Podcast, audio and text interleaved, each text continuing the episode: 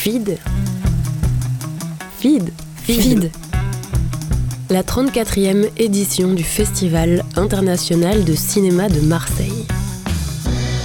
Fiction, court-métrage, documentaire, FID, inventif, indépendant, avant-première, compétition internationale, défrichage des talents de demain, forum, débat, échange. FID. Un espace pour tous les cinémas, toutes les rencontres et toutes les paroles.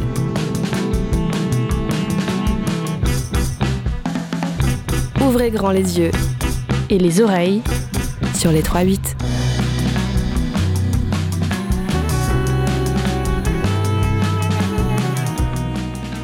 Bonjour à toutes et tous, bonjour au public de la brasserie Le Bloom et bonjour aux auditeurs du 888 de Radio Grenouille.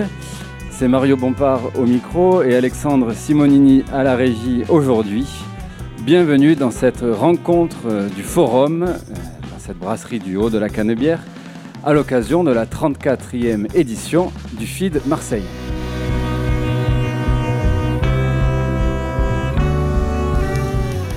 Alors Marseille est une ville particulièrement mise en scène. Une ville qui accueille de plus en plus de films et dont elle est, au-delà du décor, souvent un personnage.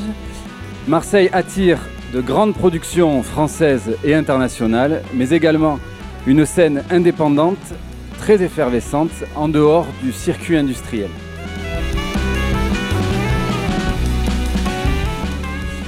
Alors comment faire du cinéma autrement à Marseille ?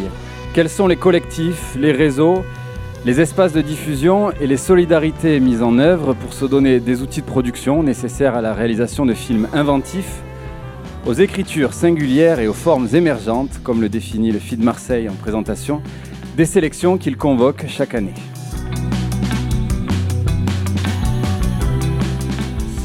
Pour en discuter aujourd'hui, nous avons 8 invités. Et pour de malheureuses questions pratiques, il n'y en aura que 4 dans une première séquence, puis 4 autres. Ensuite, nous démarrons ce forum avec Mathilde Girard. Bonjour Mathilde. Bonjour. Cinéaste et écrivaine, vous présentez un long métrage, Que quelque chose vienne, en compétition française lors de cette édition du FID. Nous accueillons également Léo Richard. Bonjour. Salut Léo, vous êtes monteur et réalisateur. Monteur du film de Mathilde Girard, Que quelque chose vienne. Nous accueillons également Martine Derain. Du film de Maxime Martineau. Bonjour tout le monde. Ça marche ? Bonjour Martine. Léo voulait dire quelque chose. Ah non, je disais aussi du film de Maxime Martineau, Le sentier des Asphodèles. Oui, en compétition également, oui, lors de cette édition. Alors Martine, vous êtes administratrice du Polygone Étoilé, un espace de création cinématographique ouvert depuis 2001 dans le quartier de la Joliette. Et vous êtes également éditrice de très beaux livres aux éditions communes. On en a là à côté de la table et puis il y en a un qui vient de sortir. Nous accueillons enfin Cyrielle Faure.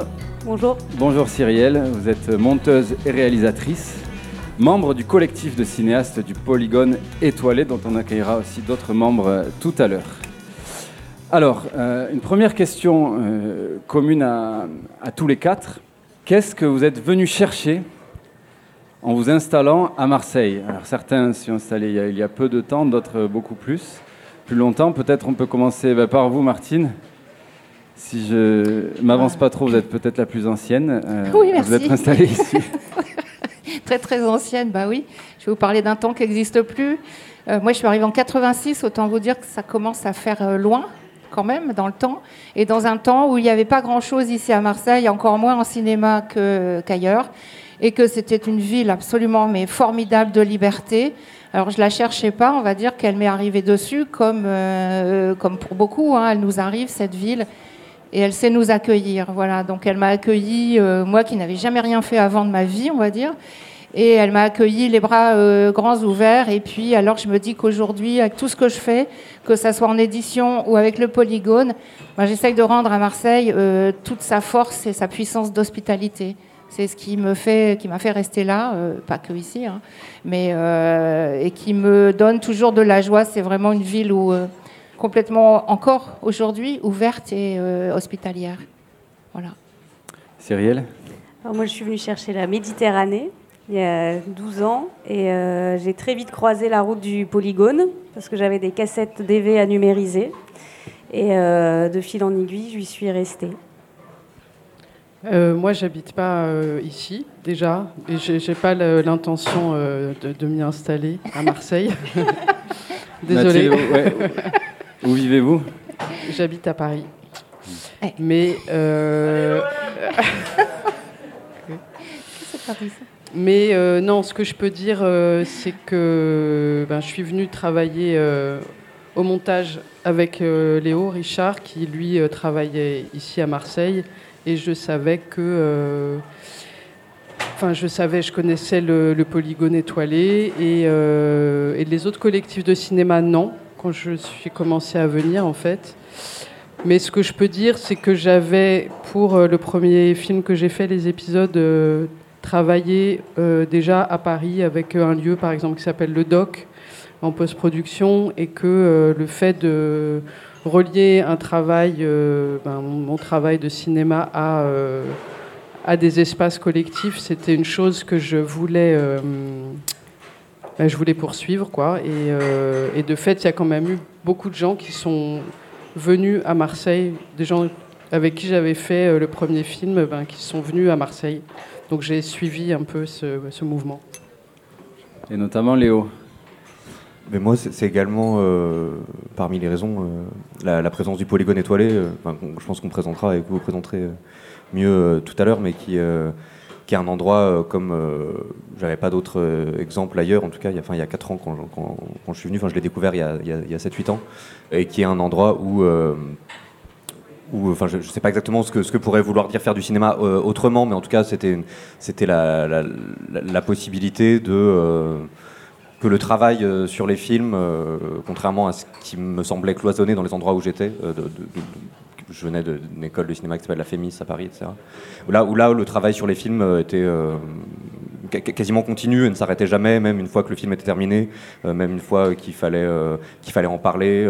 Et il n'était jamais terminé, il était toujours à se brancher aussi sur d'autres choses, sur d'autres pensées. Il y avait toujours vers la politique, vers... Et moi, ce que je cherchais à ce moment-là et que je continue à chercher toujours dans ma vie, c'est comment pas laisser le cinéma tout seul... avec ses démons, avec ça, et comment toujours le brancher sur d'autres machines, quoi. Et le Polygone Étoilé, ça m'a semblé à ce moment-là l'un des endroits où ça a été possible, quoi. Après, c'est le reste, c'est du hasard, quoi. Et vous, Léo, comment vous expliquez qu'au-delà de la présence du polygone, Marseille attire depuis là une décennie autant de cinéastes désireux de faire un cinéma qui en tout cas vous est proche? C'est difficile de faire l'histoire en temps réel et en étant partie prenante. Après, moi je peux pas.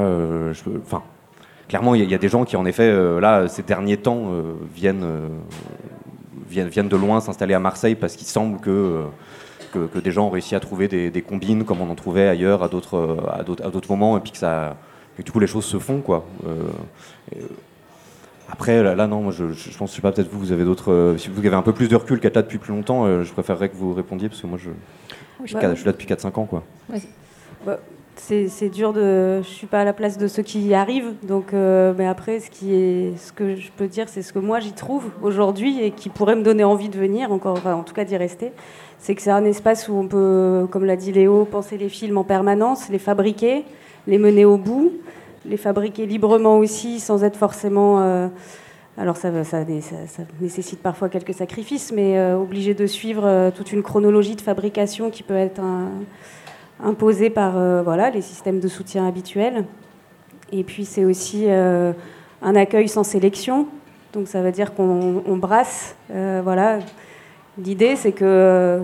qui a besoin vient et on en parle. Alors ça ne veut pas dire que c'est toujours possible, mais en tout cas...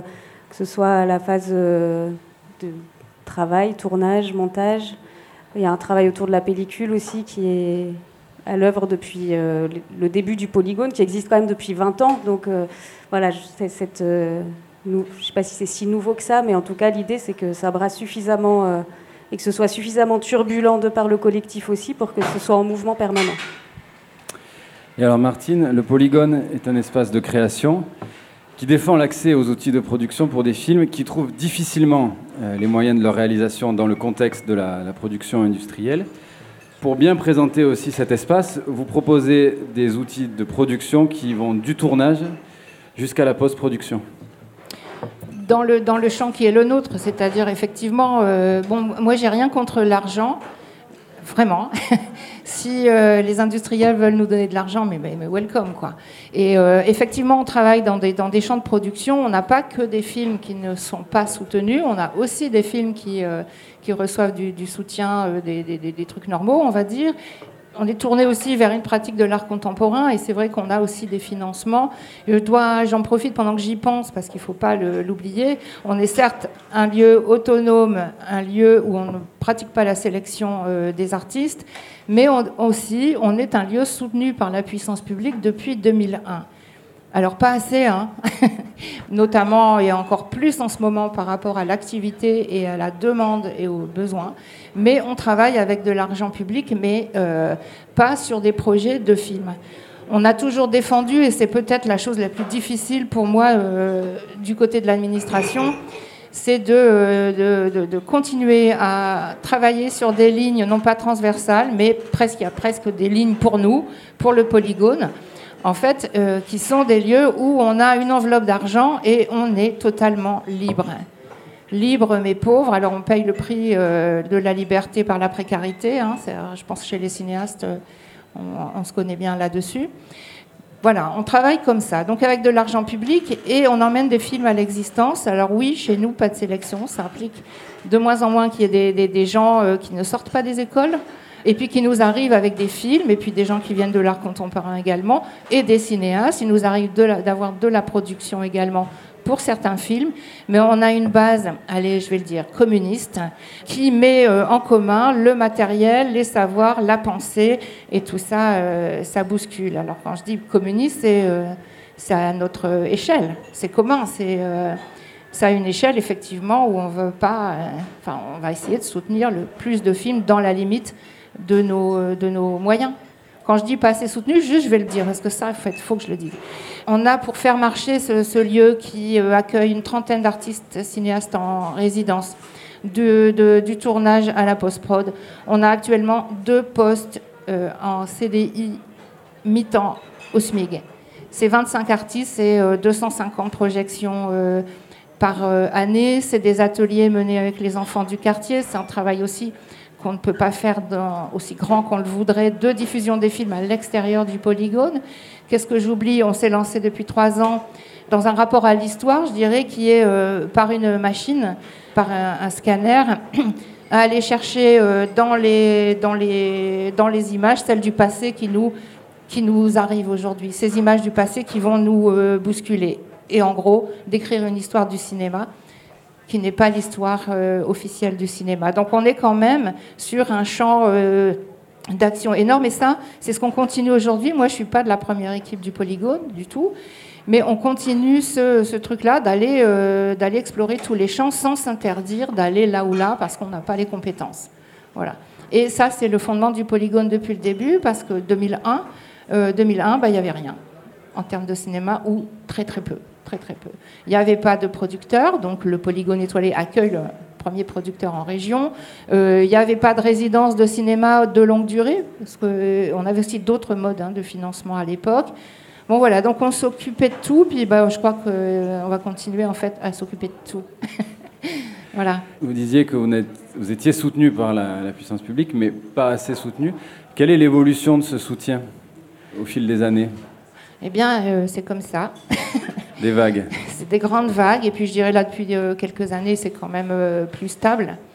Mais je pense qu'avoir de l'argent public, oui, c'est toujours une bataille. Et puis aussi parce qu'on doit dire ce qu'on fait. Et c'est de l'argent des citoyens, de tous les citoyens. C'est l'argent, y compris des gens qui habitent notre quartier, qui est un quartier très paupérisé. Donc, c'est pas une évidence comme ça qu'on est des sous. On est dans une région particulière, une ville pauvre, quoi.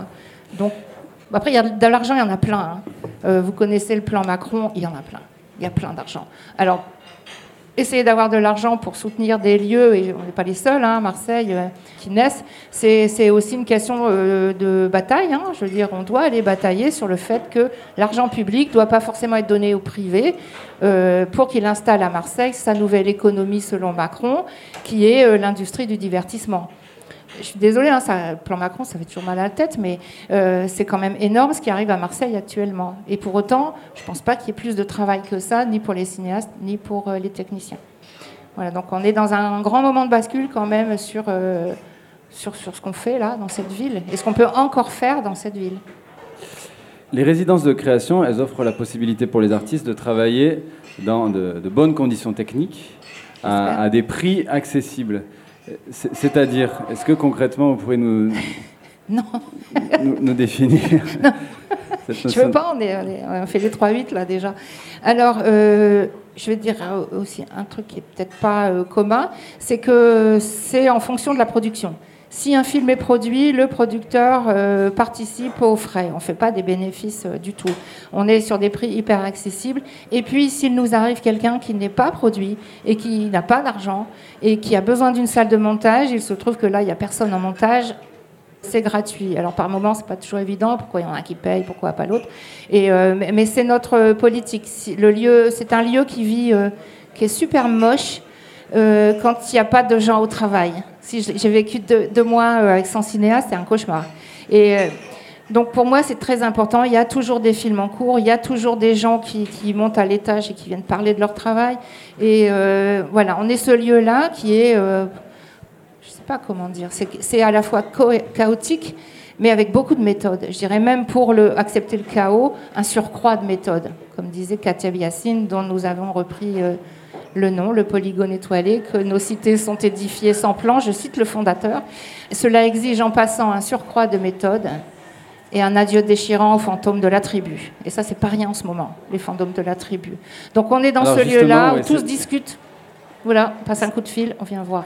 J'ai lu cette expression, effectivement, il y a tellement de choses en quelques lignes de Kateb Yacine. Sur cette dernière phrase, quitter les fantômes de la tribu, comment vous l'entendez, vous, Martine ou Cyrielle ? Peut-être on peut la relire, parce que c'est le polygone étoilé. Tu l'as remis ? C'est un texte de Kateb Yacine. Moi, j'ai que cette citation que j'ai notée. « Chacun a son silence et ses obscurités, chacun a son plan, et chaque fois les plans sont bouleversés. D'ailleurs, notre cité pourrait bien être originale à ce prix, être édifiée sans plan, ce qui impose, soit dit en passant, un surcroît de méthode, un adieu déchirant aux fantômes de la tribu. » Alors, comment est-ce qu'on porte cet abîme de pensée ? C'est juste de ne pas se refermer jamais. C'est-à-dire que souvent on entend Marseille, les Parisiens, gna gna gna, la gentrification, tout ça. Cette ville, pour moi, elle doit accueillir tout le monde, y compris les Parisiens. Et se fendre nous-mêmes, y compris les gens qui n'ont jamais fait de cinéma, y compris les gens qui font tout autre chose et qui vont passer par là, et de jamais reconstituer des sortes de familles comme ça, et de toujours accepter d'être fendus. D'être bousculé, d'être dérangé, de sortir de ce qu'on sait faire, de toujours, tout le temps, remettre en jeu, en crise ce qu'on est en train de faire. C'est crevant, mais c'est juste bien, c'est juste génial. Voilà. C'est comme ça. Pour moi, l'adieu déchirant au fond de la tribu, c'est cela. Et puis, bien sûr, il fait référence à la langue, c'est toute la suite du texte. Bon, la langue, là, c'est la langue du cinéma, c'est celle que parlent tous les gens qui arrivent et qui font du cinéma, quel que soit l'endroit, je dirais, géographique d'où ils viennent, et social. Et ça, c'est un truc... on essaie de faire très attention à ce qu'il y ait beaucoup de gens qui viennent de tous les champs possibles de l'espace social, quoi. Et c'est comme ça qu'on casse la tribu. Et alors là, on parle de Marseille, mais évidemment, les films circulent. Et il y a une circularité entre Marseille, Paris et Bruxelles, souvent en triangle, à la fois des gens et des films. Mathilde Girard, votre film, je crois, se déroule à Paris. Oui. A été monté donc par Léo, résidente à Marseille, et je crois qu'il est aussi passé par Bruxelles. Donc c'est ça, vous circulez aussi entre ces pôles-là. Mais oui, je ne sais pas si ça fait s'il faut en faire une sorte de carte, de cartographie enfin, exemplaire. C'est un peu quand même une histoire de lien et de... avec, bon, entre autres, enfin, pas entre autres, mais Théophile Guemazas qui a fait le montage son. Donc on a fait le montage image chez Léo, le montage son au Polygone et la suite du montage son à Bruxelles. Voilà, en effet. Et Théophile, il est lié aussi au Polygone, ce qui fait que, en tout cas... pour moi, il y avait, enfin, le Polygone a été l'espace un peu institutionnel. Enfin, j'aime bien ce mot d'institution qui vient plutôt de la psychiatrie, mais enfin qui intéresse tous les espaces collectifs. Qu'est-ce que c'est une institution ? Moi, je trouve qu'une institution, ça fait en effet du bien au cinéma et aux cinéastes, parce que je pensais à ça en t'écoutant, Martine. Moi, j'aime beaucoup travailler, mais je tiens pas forcément à travailler tout le temps pour mes choses et mes trucs à moi, et que d'arriver à pouvoir. Alors, moi, je l'ai pas tant fait en vrai que ça cette année. Je l'ai fait comme j'ai pu quand je venais travailler. Mais en tout cas, ce qui était très sensible et important pour moi, c'était que on travaille en s'intéressant aux films des autres aussi, à la vie du lieu, c'est-à-dire voilà, quelles sont les projections, quels sont les enjeux du moment, enfin de pouvoir en tant que cinéaste partager des questions qui sont les questions du lieu, de sa situation de survie, de son activité, de la vie du quartier à côté, et que finalement, ça, moi, ça m'intéresse, parce que c'est comme ça que j'ai appris aussi à faire des films, c'est en faisant des choses avec les autres et sur aussi les films des autres, en partageant.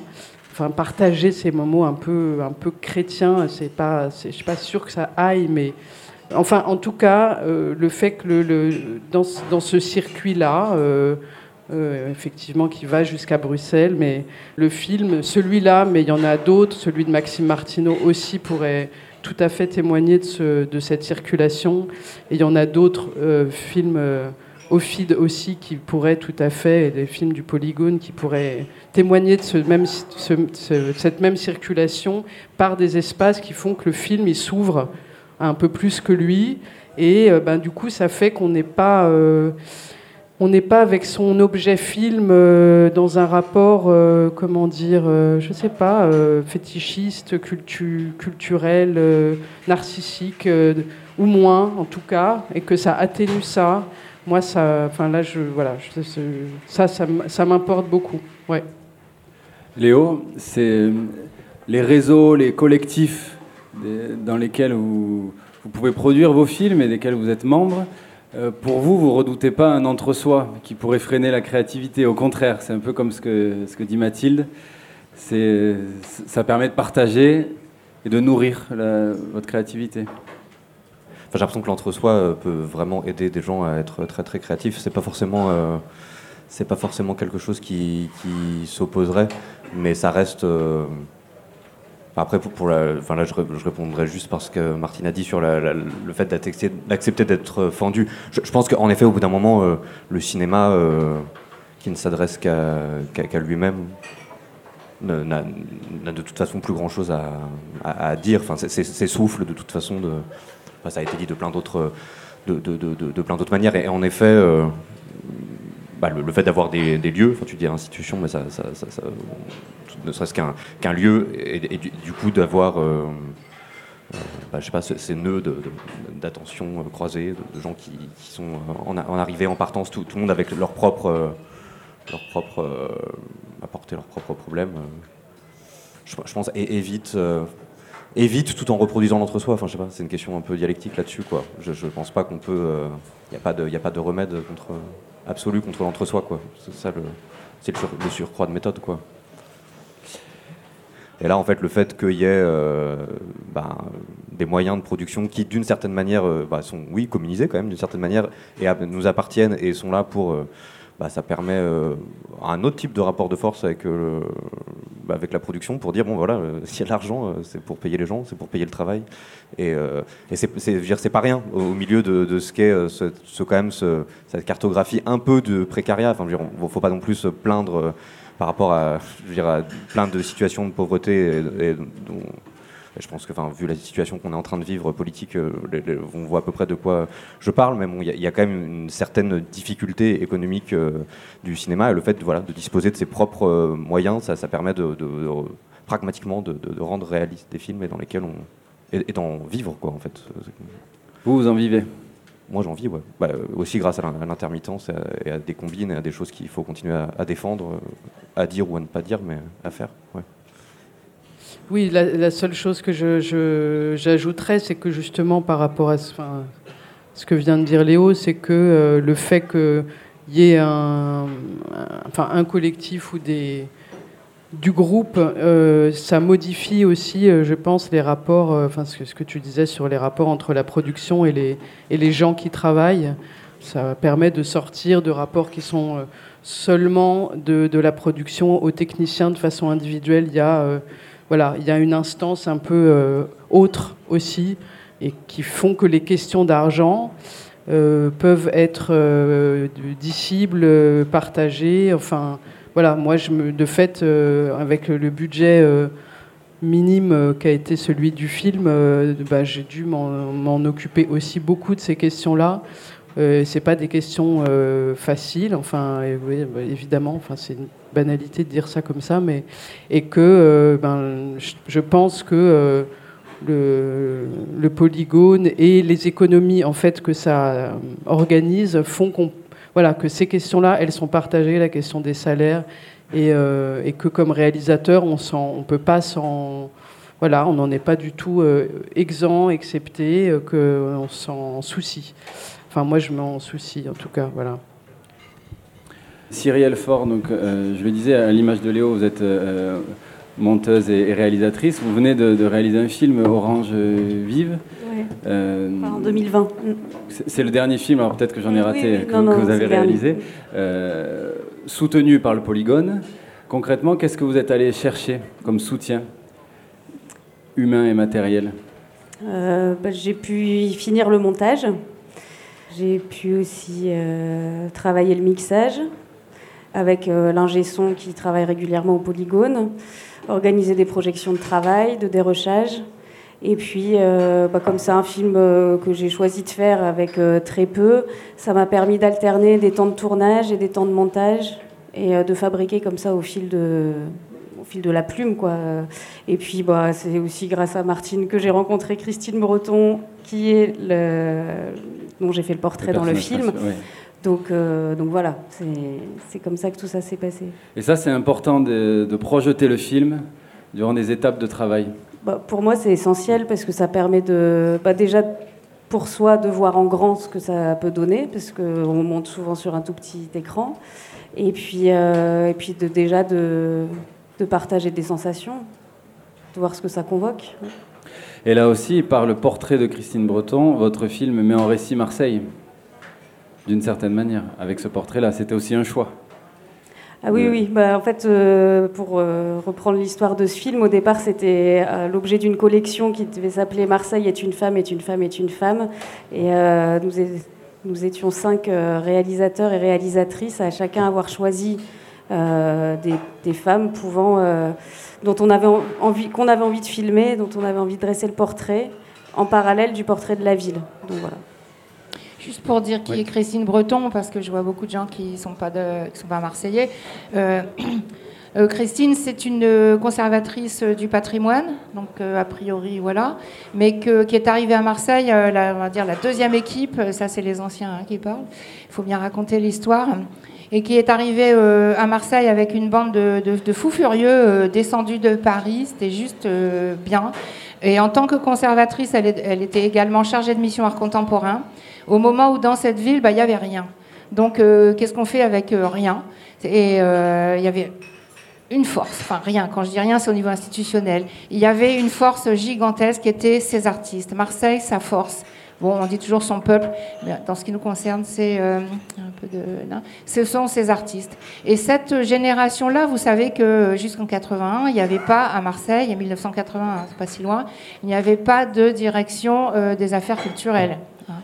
Quand même, il y avait quelques musées comme ça, mais c'est tout. Et donc à partir de là, bah, c'est juste génial d'arriver dans un endroit à ce moment-là. Et Christine Breton, c'est celle qui est arrivée pour monter un système de soutien, et là on va peut-être retomber sur nos pattes, c'est comment est-ce qu'on fait circuler des œuvres, comment est-ce qu'on sort des artistes de la précarité, comment on stabilise des lieux de création. Ils ont bossé comme ça avec une équipe vraiment, vraiment forte et vraiment délirante pour poser des choses qui tiennent encore aujourd'hui. Ça tient. Et Christine, voilà, c'est quelqu'un qui fait ça. Puis après, elle a été beaucoup en conflit avec certaines personnes de la municipalité d'avant. Et rares sont les conservateurs qui prennent un peu des blâmes, on va dire. Et donc, elle s'est fait blâmer. Et alors, ben voilà, en gros, elle s'est retrouvée dans les quartiers nord de Marseille et elle a fait la bascule complète de décrire l'histoire de Marseille patrimoniale avec des artistes et des habitants. Donc, c'est un personnage, c'est une personne centrale dans Marseille pour ce qu'elle nous a tous formés et emportés. Et notamment connaître une ville par la marche. Et le projet initial, c'était, vous connaissez les quartiers nord, hein, toute la presse en parle, mais par exemple dans les plans de l'époque, je ne sais pas trop comment c'est aujourd'hui, il n'y avait pas les quartiers nord. La ville, elle s'arrêtait juste là, pas loin, quoi. Et le projet de Christine, c'était on reprend l'histoire des quartiers nord et c'est l'histoire de Marseille. Voilà. Et elle l'a pris de l'angle. C'est une anecdote, mais je pense très importante sur la question de la méthode. En tant que conservatrice du patrimoine, il y avait une grotte à Marseille. Bon, voilà, une grotte, il y avait des mammouths et tout dans le temps. Il y a eu, bizarrement, des moines palestiniens venus s'installer là. Bon, tout ça, très bien. Mais la grotte, elle est à 500 mètres de Plandaou, de la Blancarde, de la Castellane. Et en patrimoine, à 500 mètres, tout ce qui appartient à ce cercle-là rentre dans la question patrimoniale de la conservation, de l'intérêt, du récit, etc. Donc c'est à partir d'une grotte qu'on a fait une histoire d'aujourd'hui. Bon, c'est très benjaminien aussi, hein. Mais c'est ce travail-là qui a été fait par cette personne qui a filmé Christine, qui est quelqu'un qui n'arrête jamais ni de marcher, ni de penser. Voilà, donc je pense que c'est important de saluer Christine là. Je suis en train de me dire, ça fait un bail qu'on parle, et on n'a même pas parlé des fondateurs, on parle beaucoup du polygone, mais c'est aussi quelqu'un qui a fait ses études à l'IDEC, devenu la Fémis, et qui lui, arrivant aussi à Marseille, a commencé par faire ce qu'on continue toujours de faire, de travailler avec les habitants et les enfants, dans un geste très fort, très improvisé, et avec les outils professionnels, on va dire, du cinéma. Voilà. Ça, c'est l'histoire de Marseille. Vraiment. Et la devise de cinéma international de quartier du polygone, c'est celle-là aussi. Ouais. C'est celle-là aussi, et celle-là, elle nous a été donnée en cadeau par quelqu'un que beaucoup connaissent, qui s'appelle Till Roskens, qui est un artiste marcheur également, et qui fait des films, et qui fait des installations, et qui fait tout un tas de machins. Et lui, un beau jour, en voyant à la fois arriver des gens, pas que de Bruxelles ou de Paris, mais beaucoup d'Italiens, énormément d'Italiens, et puis des gens qui viennent de l'autre côté, parce qu'on travaille avec des cinéastes tunisiens ou algériens, s'est dit que bah, c'était vraiment un cinéma international de quartier, parce qu'il y avait du monde du quartier toute la journée. Voilà. Donc on essaye d'être nous, à cet endroit-là, c'est pas une carte, hein, mais s'il y a une espèce de cartographie autour, Italie, Belgique, beaucoup de copains belges, Paris, et puis Alger, et puis voilà, Alger. Merci beaucoup, merci à vous quatre, merci. Léo Richard, Mathilde Girard, Cyrielle Faure et Martine Derain.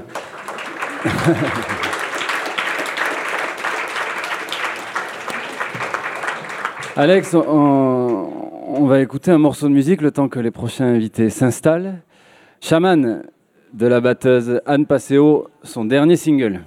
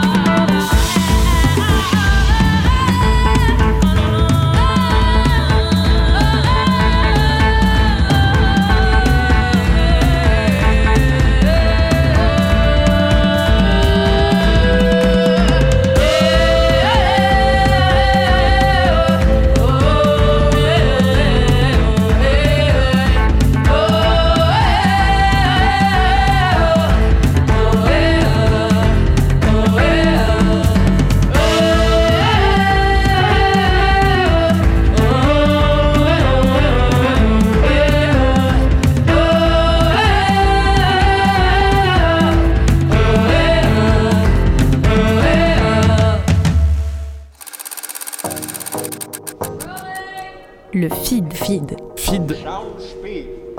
La 34e édition du Festival international de cinéma de Marseille. FID. Sur les ondes de Radio Grenouille. Nous sommes de retour à l'occasion de la 34e édition du FID au sein de la brasserie Bloom du haut de la Canebière avec 4 nouveaux invités. David Yon. Bonjour David. Bonjour. Vous êtes cinéaste et vous présentez vous aussi, comme Mathilde Girard, un film en compétition française, Ne me guéris jamais. Nous accueillons également Claire Lasolle. Bonjour Claire. Bonjour. Vous êtes membre du comité de sélection du FID Marseille. Et membre également du Vidéodrome 2, le cinéma, bar et vidéothèque du Cours Julien. Nous accueillons également Jérémy Gravayat. Bonjour. Bonjour Jérémy. Et Darjeeling Bouton. Bonjour Darjeeling. Bonjour. Donc vous êtes tous deux réalisateurs, réalisatrices, membres également du collectif du Polygone et fondateurs du laboratoire L'Argent. Pas fondateur. Pas fondateur. Donc membre du laboratoire L'Argent, un laboratoire de développement de films argentiques en 8 et 16 mm. Alors Claire, on peut commencer ensemble. Le FID, au-delà de ce temps festivalier, est un projet à l'année. Comment soutient-il le cinéma qu'il défend et promeut tout au long de l'année ? Je dirais qu'en premier lieu, il soutient les réalisateurs et les réalisatrices par le festival. Enfin, par comment le festival est un temps... pour mettre en valeur certains gestes cinématographiques que l'on a envie de défendre et aussi les inscrire dans... Enfin, aider à un écosystème, valoriser leur circulation. Et aussi, quand je parle d'écosystème, c'est-à-dire comment les festivals aujourd'hui sont de plus en plus importants aussi pour la question du financement, enfin des moyens de production en fait. Donc je pense là aussi au FID Lab et à la question de comme une plateforme de coproduction avec la question de prix, de bourse. Donc je crois que le travail du FID se situe à cet endroit. Après, tout au long de l'année, il y a des mises en place de bourses, on accompagne aussi les films dans une circulation, dans des réseaux, d'instituts, des réseaux muséographiques, dans des réseaux, dans des salles. Dans d'autres festivals aussi. Voilà, c'est vraiment... Et puis, alors, ça, on les accompagne, c'est-à-dire que ça, c'est aussi... ça, c'est pas nous qui les accompagnons, c'est-à-dire c'est d'autres festivals qui vont... relayer, faire circuler, comme nous on le fait aussi. Voilà, mais c'est... on espère, nous. Non, mais je pensais à ça, je pensais à des cartes blanches, notamment, qui peuvent être données au FID, notamment lors d'Actoral, et puis d'autres festivals en dehors de Marseille, dans des collaborations comme ça, hors les murs. Et... Oui, parce que ça, il y a deux logiques, quoi. C'est-à-dire qu'il y a la logique de l'ancrage local, et puis il y a aussi la logique de l'industrie, et de la circulation à l'international. Et c'est des logiques qui sont complémentaires, hein, qui sont aussi importantes, mais qui relèvent d'enjeux différents, on va dire. Voilà. Et alors Claire, donc vous avez plusieurs casquettes. Vous êtes aussi membre, je ne sais pas fondatrice, mais du Vidéodrome 2. Ça va très bien. Mais en tout cas, vous connaissez aussi l'historique du Vidéodrome 2. De là ma question, est-ce que vous sentez une ouverture des publics, tant au Vidéodrome qu'au FID, depuis que vous êtes membre de ces projets-là ? Je dirais qu'à Vidéodrome, la question des publics ne s'est jamais posée, dans le sens où les gestes de programmation... cet endroit s'est fondé, ça a été que ces gestes de programmation viennent du public. Par contre, qu'il y ait 3 personnes en salle, pour un Bernard Schroeter, on s'en moquait. Voilà. Donc, oui, manifestement, il y a beaucoup plus de monde et c'est dû énormément de raisons, des changements sociologiques sur Marseille, un centre qui gentrifie, et ça on pourra en parler, c'est pas tant la question de l'arrivée des gens, mais que la question foncière en fait qui est peut-être aussi à mettre au cœur de la réflexion. C'est-à-dire que quand on est dans des espaces d'invention, sur des villes, Berlin aussi en est un bon exemple que j'ai bien connu, des espaces d'invention, d'expérimentation qui sont traversés aussi par des expérimentations politiques et qui permettent des inventions pratiques, des pratiques collectives, ne sont pas dans des recherches lucratives. Et quand le foncier, quand il augmente, du coup, ces espaces sont mis en danger. Et comment on les défend, en fait ? C'est cette question. Les loyers qui augmentent, les espaces qui disparaissent. Voilà, moi, c'est une question plutôt... Ça. C'est-à-dire que les changements sur Marseille, voilà, c'est cette question-là. Donc oui, les publics ont changé, mais puis aussi à Vidéodrome, on a instauré le prix libre, donc ça aussi instaure un rapport complètement différent à la curiosité, voilà.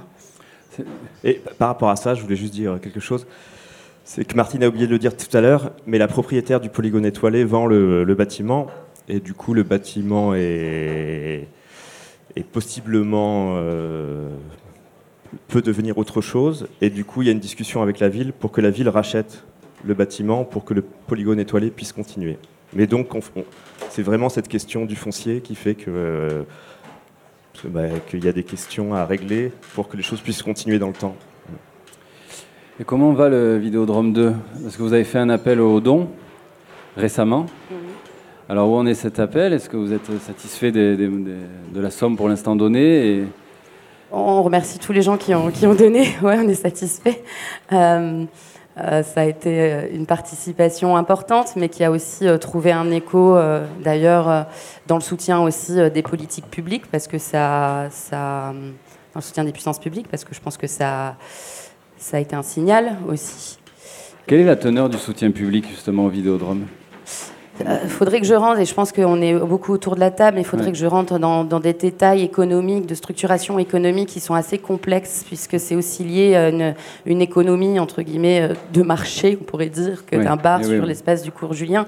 Il y a toute une structuration pensée autour d'une équipe, donc ça serait un peu long d'en parler. Mais en tout cas, ça va pour l'heure. Voilà. Alors peut-être pour... clore ce chapitre du Vidéodrome 2, vous avez parlé du prix libre, qui n'était pas forcément à l'origine du Vidéodrome 2, mais qui a été mis en place depuis. Pourquoi ce choix d'être passé au prix libre ? Il y en a plusieurs. Il y a plusieurs. Déjà, on a une complexité technique. On avait un prix fixe qu'on trouvait quand même haut par rapport... La prestation technique du lieu, d'une certaine façon, mais aussi dans la mesure où on n'était pas en mesure techniquement à la billetterie de pouvoir opérer des réductions selon les situations des gens. C'est aussi pragmatique que ça. Et on avait un prix à 5 €, et c'était assez difficile de savoir aussi comment réfléchir cette question de la prise en compte de la situation, mais finalement, la curiosité à 5 €, elle est déjà un privilège. Donc du coup, voilà, prix libre. Est-ce qu'il n'y a pas de prix conseillé ? Ça dépend, il y a des séances où il y a des prix conseillés. D'accord. Parce que, je le redis, Vidéodrome est aussi un espace où les programmations, nous c'est un espace hospitalier, cette question de l'hospitalité a été abordée tout à l'heure, hein, où on accueille des programmations, on emporte bien sûr tout chacun, chacune dans le lieu, mais c'est aussi un espace où on accueille des gestes de programmation qui émanent de multiples instances. Donc si une association décide que le prix conseillé ça doit être 5 €, on mettra 5 €. Donc, voilà. David, Jérémy, Darjeeling, au-delà du polygone dont on a parlé aussi, le travail pour montrer des films en cours et des étapes de travail, et du Vidéodrome 2 finalement, puisqu'on est sur la question de la diffusion, comment réussissez-vous à montrer vos films ici à Marseille ou ailleurs ? Est-ce que David, par exemple, vous passez par les sollicitations des festivals et vous espérez dans des sélections festivalières, ou est-ce que vous trouvez aussi d'autres moyens de diffusion ? Eh ben, y a plusieurs étapes. Ouais, la vie d'un film, normalement, il commence dans un festival, s'il est pris dans un festival. Et après, on organise des tournées de films, et notamment avec des personnes qui sont là. On fait une revue de cinéma qui est en ligne, qui s'appelle Dérive, et on diffuse aussi des films. Et c'est vrai que la question de la diffusion, elle m'intéresse parce que quand on fait un film, on veut qu'il soit vu. Et si on doit attendre l'autorisation de montrer son film, c'est compliqué. Et c'est vrai qu'au Polygone Étoilé, je me suis installé à Marseille en 2011 parce que L'Autivol m'avait invité à montrer mon premier film qui était passé au FID et m'avait invité à le montrer à la Semaine asymétrique. Et c'est vrai que quand j'ai découvert ce lieu, j'habitais à Lyon, où on était un peu chacun dans notre coin à faire nos films, à se battre, une forme de concurrence. Là, il y avait quelque chose d'ouvert et qui m'a donné envie de venir ici et de travailler là-bas. Donc voilà ce que je peux dire. Alors, vous parliez de la Semaine asymétrique, justement, donc ce festival du Polygone qui montre donc des films vraiment avec une grande diversité, sans prix, sans compétition, et c'est finalement une rareté aussi.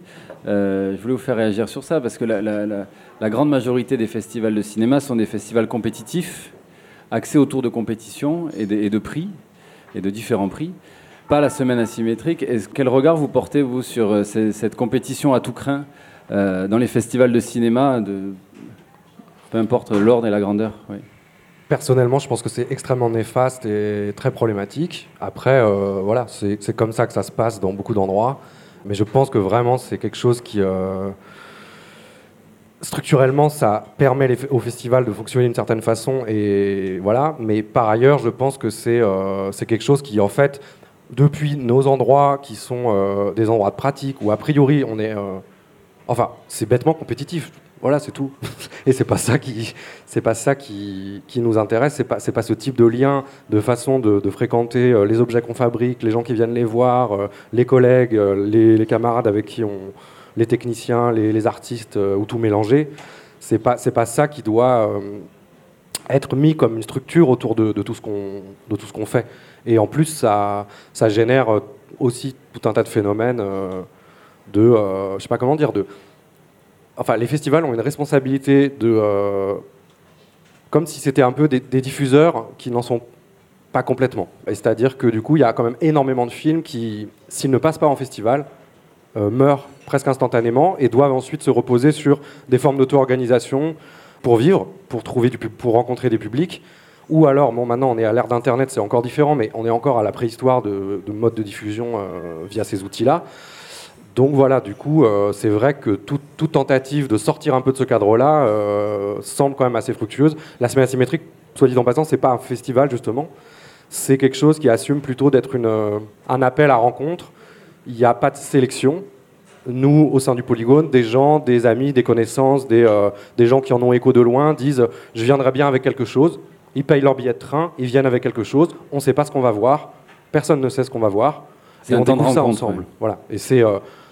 c'est déjà quelque chose qui déplace assez singulièrement même la réception même des films et la parole qui se déploie après, sachant qu'elle est souvent souhaitée dans cet espace-là comme une parole qui ne vient pas centraliser la figure du cinéaste, mais qui espère, disons plutôt, qu'une salle se mette à communiquer et à échanger, à philosopher à partir du cinéma, à avoir des formes de combat aussi, de désaccords, etc. Enfin voilà, favoriser... Donc des fois, il suffit de décaler très peu certains éléments, certaines données de choses instituées, et tout d'un coup, on ouvre des espaces, avec pas forcément beaucoup de moyens. C'est pas... Est-ce que vous estimez qu'aujourd'hui à Marseille, ce cinéma-là, qui va être défendu par le FID, mais pas que, est suffisamment représenté? Alors on a parlé du Vidéodrome, du FID, il y a d'autres lieux comme Data notamment. Il y a des formes d'auto-organisation. Est-ce que vous êtes, vous trouvez justement que la question de la diffusion est relativement bien traitée à Marseille? Oui, Darjeeling.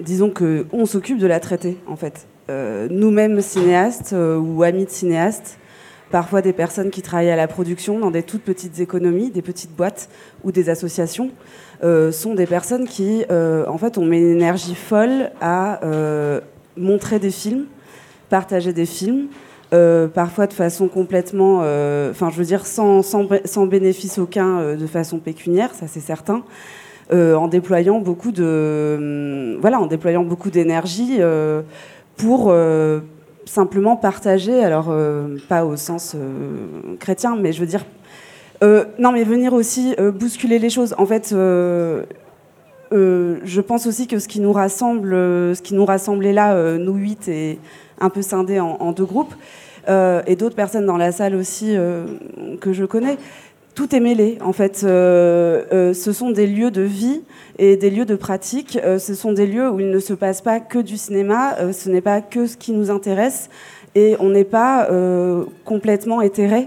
En fait, il y a des choses pratiques auxquelles on se confronte. Et même dans des lieux qui sont très fragiles, un peu punk, comme le Labo L'Argent, par exemple, qui a quelques années maintenant, on s'efforce chaque année d'aller chercher des subventions publiques, on s'efforce d'être visible, et ça ne nous empêche pas pour autant de payer les loyers, les charges fixes de nos propres poches, en fait. Cet argent, il sert simplement à financer du matériel, et encore qu'il y a beaucoup de matos qui est personnel, en fait. Du coup, on est très autonome, mais en même temps, on a aussi besoin de soutien, en fait, et on va le chercher. Et on ne va pas le quémander, en fait. C'est pas marrant de monter des dossiers de subvention.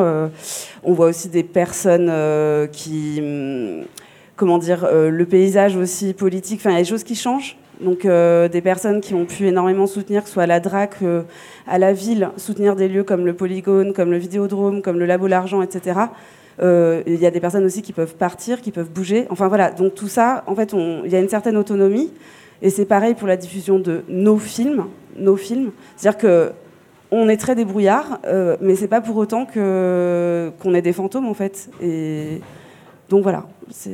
Cette indépendance, elle est là aussi, de ne pas être dépendant que de soutien public. Certainement pas. Pour compléter, peut-être ce qui est important aussi, qui n'a pas été dit au moment quand les amis du Polygone parlaient, c'est que c'est... en fait, c'est des lieux où, pour le dire vite, des cinéastes s'organisent pour faire tout ce qui concerne le cinéma. Léo disait aussi pour qu'il y ait tout un tas d'autres choses qui viennent entrer dans le cinéma, le perturber, le déplacer. Mais globalement, l'idée, c'est juste un peu de se réapproprier cette chaîne industrielle via des pratiques, on va dire, un peu plus artisanales, même si c'est assez binaire comme façon d'opposer les choses. Et on fabrique aussi des films qui sont produits, etc. On n'est pas à la marge. Mais en tout cas, il y a... cette chose assez simple, je pense, qui est l'envie de cinéastes, et pas que d'ailleurs, de gens qui aimeraient l'être, qui le sont un peu, qui le sont parfois, qui le sont rarement, enfin, de se dire, mais occupons-nous de ce qui nous concerne de A à Z, et montrons les films, faisons-les, prenons le temps de les faire, perdons du temps à faire d'autres choses, vivons des amitiés qui fabriquent des équipes de cinéma, etc., etc., et accueillons des gens dans des lieux où on montre des choses, et où on montre nos films éventuellement s'ils ne sont pas montrés en festival, par exemple. Enfin, n'attendons pas, en fait, aussi que ça arrive. Il y a un geste de programmation aussi de la part de ceux qui sont en résidence, au sein notamment du Polygone. Et voilà, effectivement, on ne s'occupe pas que de son film. Est-ce que vous pourriez nous présenter ce laboratoire L'Argent, Jérémy Darjeeling? Je peux commencer, ouais. Mais, donc c'est un labo qui existe sur un modèle, disons, qui est assez répandu partout dans le monde depuis 25 ans, on va dire, qui est d'ailleurs un labo qui fait partie d'un réseau qui s'appelle Film Labs. Il y en a des petits labos comme ça, il y en a un peu partout dans le monde, sur tous les continents. Ça vient d'une chose assez basique, mais qui est très intéressante, c'est que donc, ça rassemble des gens qui pratiquent du cinéma argentique et qui ont donc besoin de tourner des images en pellicule et de les développer, de les travailler. Et par définition, ces supports-là coûtent un peu cher, sont un peu compliqués à travailler, demandent un savoir-faire technique qui se raréfie, disons, etc., etc. Donc en fait, c'est les moyens techniques qui génèrent un besoin de solidarité. C'est-à-dire c'est très rare, voire impossible, à part d'être très riche, de pouvoir... être autonome avec les moyens du cinéma argentique. Donc en fait, on a besoin, de fait, obligatoirement, d'être ensemble. Donc c'est du coup des lieux collectifs où des gens mutualisent leurs outils, soit amènent leur propre matériel et le partagent ouvertement avec d'autres, soit on mutualise de l'argent personnel ou des petites subventions parfois pour mettre en partage. Et donc on a des caméras, de la pellicule, de quoi développer les films, de quoi les projeter. Et il y a tout un tas au Labo L'Argent à Marseille, donc qui existe depuis 4-5 ans. Ouais, bon. On a été jusqu'à une 40aine, maintenant on est plutôt une 30aine, je pense. Et il y a des gens nouveaux qui arrivent un peu en permanence. Et donc il y a une transmission aussi de ces savoirs. Voilà. Technique, oui. Oui. En fait, il y a des personnes beaucoup plus aguerries que d'autres, des personnes complètement novices. Et il y a vraiment cette exigence. Et grâce au temps que donnent certaines personnes de façon complètement gratuite et désintéressée à d'autres membres, des ateliers d'initiation, tiens, j'ai trouvé un procédé. Il y en a qui sont plus ou moins farfouilleurs, chercheurs, explorateurs, d'autres qui se laissent un peu faire. Et du coup, voilà, il y a vraiment un travail de transmission à l'intérieur du labo, mais il y a aussi des cinéastes qu'on invite par ailleurs, qui ont une pratique du cinéma argentique, entre autres choses, parce que c'est ce qui nous rassemble, mais on fait bien d'autres choses. Et on les invite à donner des ateliers, par exemple. Et nous aussi, on commence à donner des ateliers maintenant à d'autres personnes extérieures aux membres adhérents, par exemple via le festival du MUF. Voilà. Et ce qui est important aussi, c'est que c'est pareil, en fait... Il y a des personnes qui sont plus ou moins, qui sont arrivées plus récemment à Marseille, mais il y a quand même énormément de personnes qui sont assez anciennes ici. Et du coup, en fait, il y a une connaissance aussi du tissu, du réseau, etc. Et en fait, du coup, on a tous un pied ailleurs ou deux pieds ailleurs, ou je sais pas, ou la tête aussi beaucoup. Mais voilà, enfin, ce qui est très intéressant, c'est-à-dire que on reste pas enfermé. On va rayonner ailleurs à Marseille et ailleurs aussi dans le monde. Et c'est important parce qu'en fait, il y a des lieux ici, l'embobineuse, Data, enfin, il y a des lieux ici, Manifesten, qui se sont construits. Enfin, je veux dire, le Vidéodrome, c'est pareil, c'est parti de zéro. Le Polygone aussi, certainement. Donc, je veux dire, et ça a tenu. Et certains lieux, sans argent public, parce qu'aussi il n'y avait pas de démarche qui était faite, mais je veux dire, c'est quand même à la force. Enfin, moi à Marseille, je me souviens, Martine, tu parlais du point zéro, il n'y a eu rien, il y a eu peu, et pendant longtemps, en fait, voilà. Et ce qui arrive là aujourd'hui, il y a une espèce d'effervescence, etc. Il y a quelque chose aussi de très, voilà, c'est la plage, c'est je sais pas quoi, enfin, c'est une image de Marseille, c'est une idée de Marseille, mais enfin, Marseille, c'est aussi bien autre chose, et nous, ça ne change pas grand-chose. En tout cas, Je reviens à cette question du foncier, parce que c'est vrai que sur des institutions, au sens où Mathilde utilisait le terme, Data, Manifesten, l'embobineuse, sont des lieux qui, finalement, à un moment, sont passés à l'achat pour l'autonomie. Voilà, je tenais à le dire. Et est-ce que nous, dans des espaces d'invention du cinéma, ça se pose aussi, et quelles sont aussi les politiques publiques qui sont mises en place sur cette ville pour, sinon soutenir, valoriser, préserver, j'ai envie de dire, voilà, des pratiques. Et Darjeeling, vous parliez du festival MUF notamment. Au-delà du FID, du MUF, il y a une dynamique festivalière à Marseille qui est assez importante aussi. On pourrait parler du festival La Première Fois. Je ne vais pas tous les citer, mais il y en a beaucoup tout au long de l'année. Images de ville aussi, notamment. Je vais en oublier plein. Mais, et puis les lieux de diffusion aussi. Je me souviens, avec Claire, il y a déjà quelques années, on avait fait une émission sur Radio Grenouille pour parler de la réouverture. Alors c'était, je crois, l'occasion des variétés César, mais peu importe, c'était pour dire qu'il y avait de plus en plus de lieux de diffusion après des années très compliquées. Depuis, il y a eu la baleine, et puis ça continue. On est juste en dessous de l'arplex, là. C'est en tout cas ça aussi une vraie évolution à Marseille, au-delà de ce cinéma-là. Tout simplement, si on parle de cinéma, d'aller voir un film, puisqu'on peut faire des ponts aussi avec l'industrie. Depuis tout à l'heure, on n'en fait pas, mais comme si c'était totalement différent. Alors certes, ce sont des dynamiques différentes, mais j'imagine aussi, je vous vois chez la tête, il peut y avoir des ponts avec un cinéma distribué en salle, partout, et dit plus industriel. Ah oui, non, c'était juste pour donner de la force à cet endroit-là qui construit en partie, qui cherche à déployer d'autres logiques. Et pour ça, on a besoin aussi, à certains endroits, de se décaler, des logiques historiques du cinéma et industrielles. Mais c'est pas pour dire, évidemment, on fabrique en grande partie des films totalement alliés avec des logiques de production, de diffusion, etc. Mais qui reste malgré tout la marge aussi. Ça reste du documentaire notamment qui a certes beaucoup évolué en 20 ans, mais ça reste vraiment une marge. Et puis moi j'espère que David, qui a eu sa première ici en compétition française pour Ne me guéris jamais, sera dans une logique industrielle de diffusion, quoi. Moi, ce qu'on n'a pas parlé aussi tout à l'heure, c'est la question du cinéma hors capitale, qui est la collection de livres qu'édite Martine. Et du coup, le mot capital est à entendre pour les deux sens du mot capital. Et c'est vrai que quelque chose que j'ai trouvé en arrivant et en essayant de faire des films au polygone, c'est de penser le cinéma hors de la valeur marchande. C'est-à-dire que on est un peu des... Enfin, on est... Pas tout le monde, mais certains sont des obsédés du cinéma. Et on peut se retrouver la nuit à monter nos films, à les projeter dans la salle pour voir si notre raccord il tient le coup. C'est-à-dire être dans un lieu qui est habité par la question du cinéma, de la fabrication... Et c'est pas rien en fait. Pour que ça existe, pour que ça ait du sens de le faire, que ça ait du sens de le montrer, de le faire à un endroit où c'est pas l'industrie, mais c'est juste des passionnés qui passent beaucoup de leur temps bénévolement à faire vivre quelque chose, ça change le geste. C'est-à-dire qu'on n'a pas 5 minutes pour faire le réglage, après sortir vite. Non, on se rencontre, on discute. Par exemple, là, le film que je montre, il est né un peu là, parce que c'est là où, pendant la Semaine asymétrique, j'avais rencontré Wayne Mortada, qui est dans le film. Lo, il m'a accompagné sur tout le film. Moi, je l'ai accompagné sur son film, Le boxeur chancelant, qu'il est en train de finir. On s'est fait des dizaines de projections de travail, avec Jérémy pareil, Darji pareil. Enfin, c'est-à-dire que si on a moins d'argent...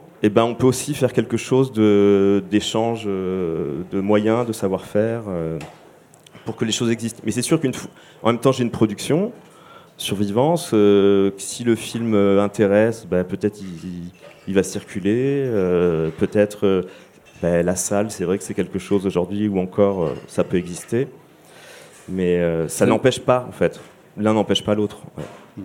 On fait pas des films au polygone pour rester entre nous et se les montrer entre nous, quoi. Et je crois que le FID à cet endroit, parce que tu posais la question tout à l'heure, essaye d'accompagner et d'être attentif aussi aux différents gestes et aux différentes façons de produire.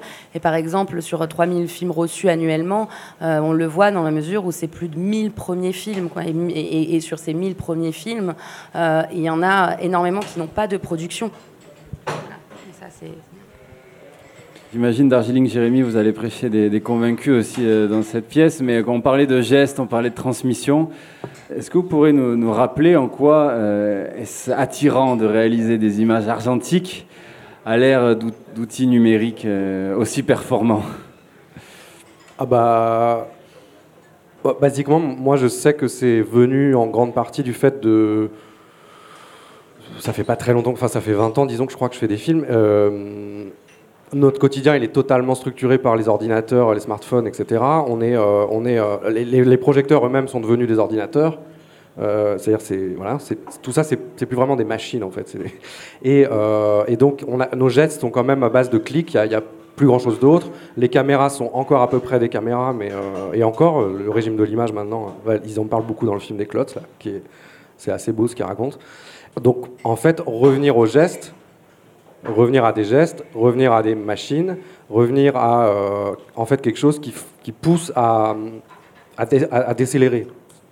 En fait, quand on développe soi-même ces images, déjà quand on les tourne, on ne les voit pas, on voit le réel, on voit au travers d'une optique, mais on ne voit pas le résultat.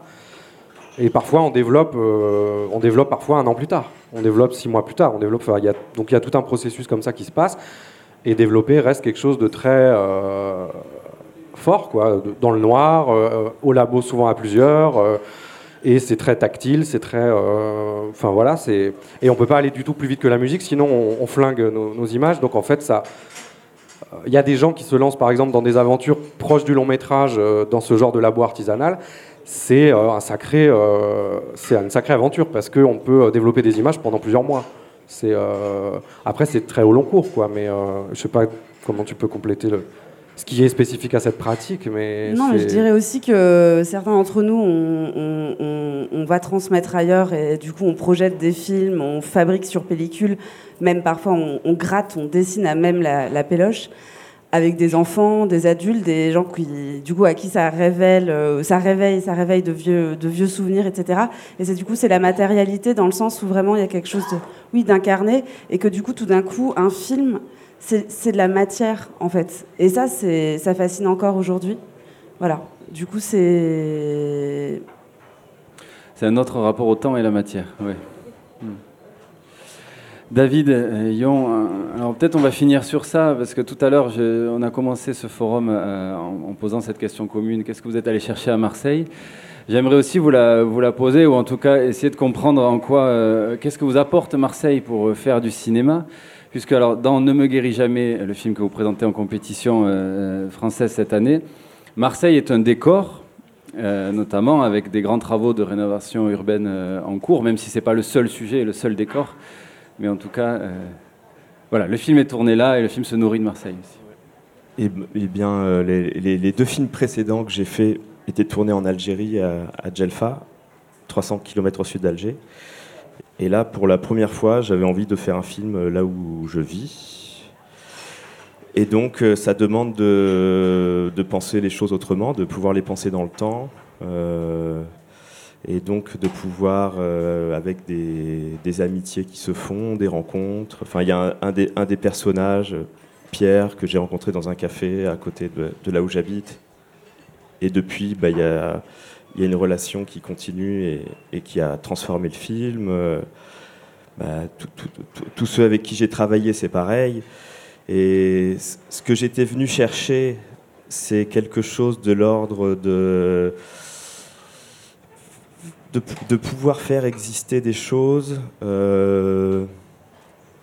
un lieu où on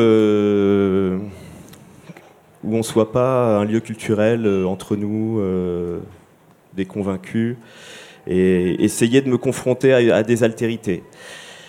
Et des personnes comme Wahib, bon, qui est un peu un... un monument du polygone, bon, c'est une altérité radicale, quoi. Quand je l'ai rencontré, il montrait son film mineur qu'il avait tourné au Maroc. C'était il y a 10 ans et il l'a fini il y a deux ans, non ? En tout cas, il a mis 15 ans à le faire, ce film. Et il montrait ses images et en direct, il traduisait. Il était dans la salle ou derrière, en direct, avec un micro. J'avais jamais vu ça. Enfin, j'étais là, waouh, là il se passe quelque chose, quoi. Il y a une expérience de quelque chose que j'avais pas vu ailleurs. Et donc je suis venu ici aussi pour pouvoir vivre ça. Et c'est vrai que je sens, que il y a peut-être quelque chose qui est en danger quand même à ce moment-là dans la ville, où les loyers augmentent, que certaines personnes vont peut-être avoir du mal à continuer à vivre ici. Et donc, il y a une nouvelle phase qui commence, quoi. Mais cette attractivité, elle a un double tranchant. Ouais. Et quand vous dites ça, c'est qu'on a connu, en fait, on pourrait presque parler au passé d'une attractivité qui là peut-être est en plein boom. En tout cas, il y a beaucoup d'arrivées d'artistes, mais pas que, de gens à Marseille qui font monter aussi ce prix du foncier. Ouais, Est-ce que vous imaginez des gens repartir ailleurs pour des nouveaux terrains à défricher en tout cas, le film que je viens de finir, il raconte un peu ça, en tout cas. Que quelqu'un habite face à des tours qui sont en train de se construire jusqu'à ce qu'on lui fasse perdre la vue et qu'il sent qu'il ne peut plus habiter là. Merci David, merci à tous, merci à toutes et tous pour cette rencontre.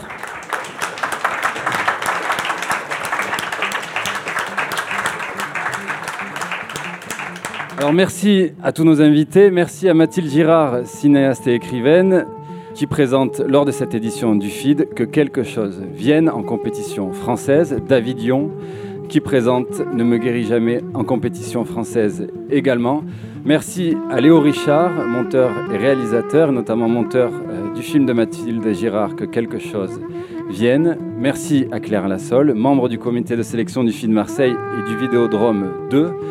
Merci à Martine Derain, administratrice du Polygone Étoilé, ce merveilleux espace de création de la Joliette que j'invite tout le monde à découvrir s'il ne le connaît pas encore. Merci à Cyrielle Faure, monteuse et réalisatrice et membre également de ce collectif de cinéastes du Polygone Étoilé. Et alors, merci à Jérémy Gravayat, qui est donc réalisateur et qui, je crois, monteur d'un film que j'ai oublié, du film de David, pardon, je ne le savais pas, donc membre du collectif du Polygone et du laboratoire L'Argent. Et merci à Darjeeling Bouton, membre également de ces collectifs et réalisatrice également. Merci à Alexandre Simonini à la régie et à toute l'équipe du Bloom pour leur accueil. Merci beaucoup.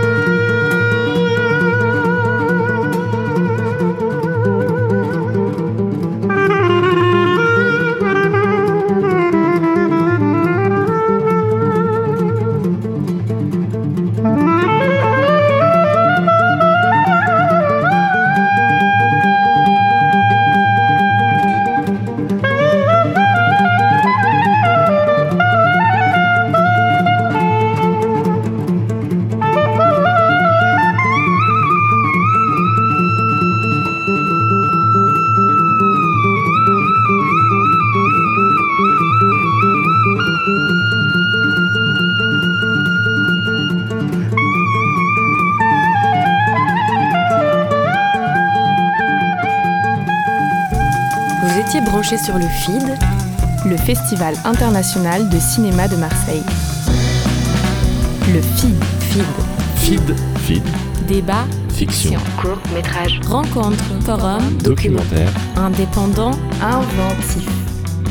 Un espace pour tous les cinémas sur les ondes de Radio Grenouille.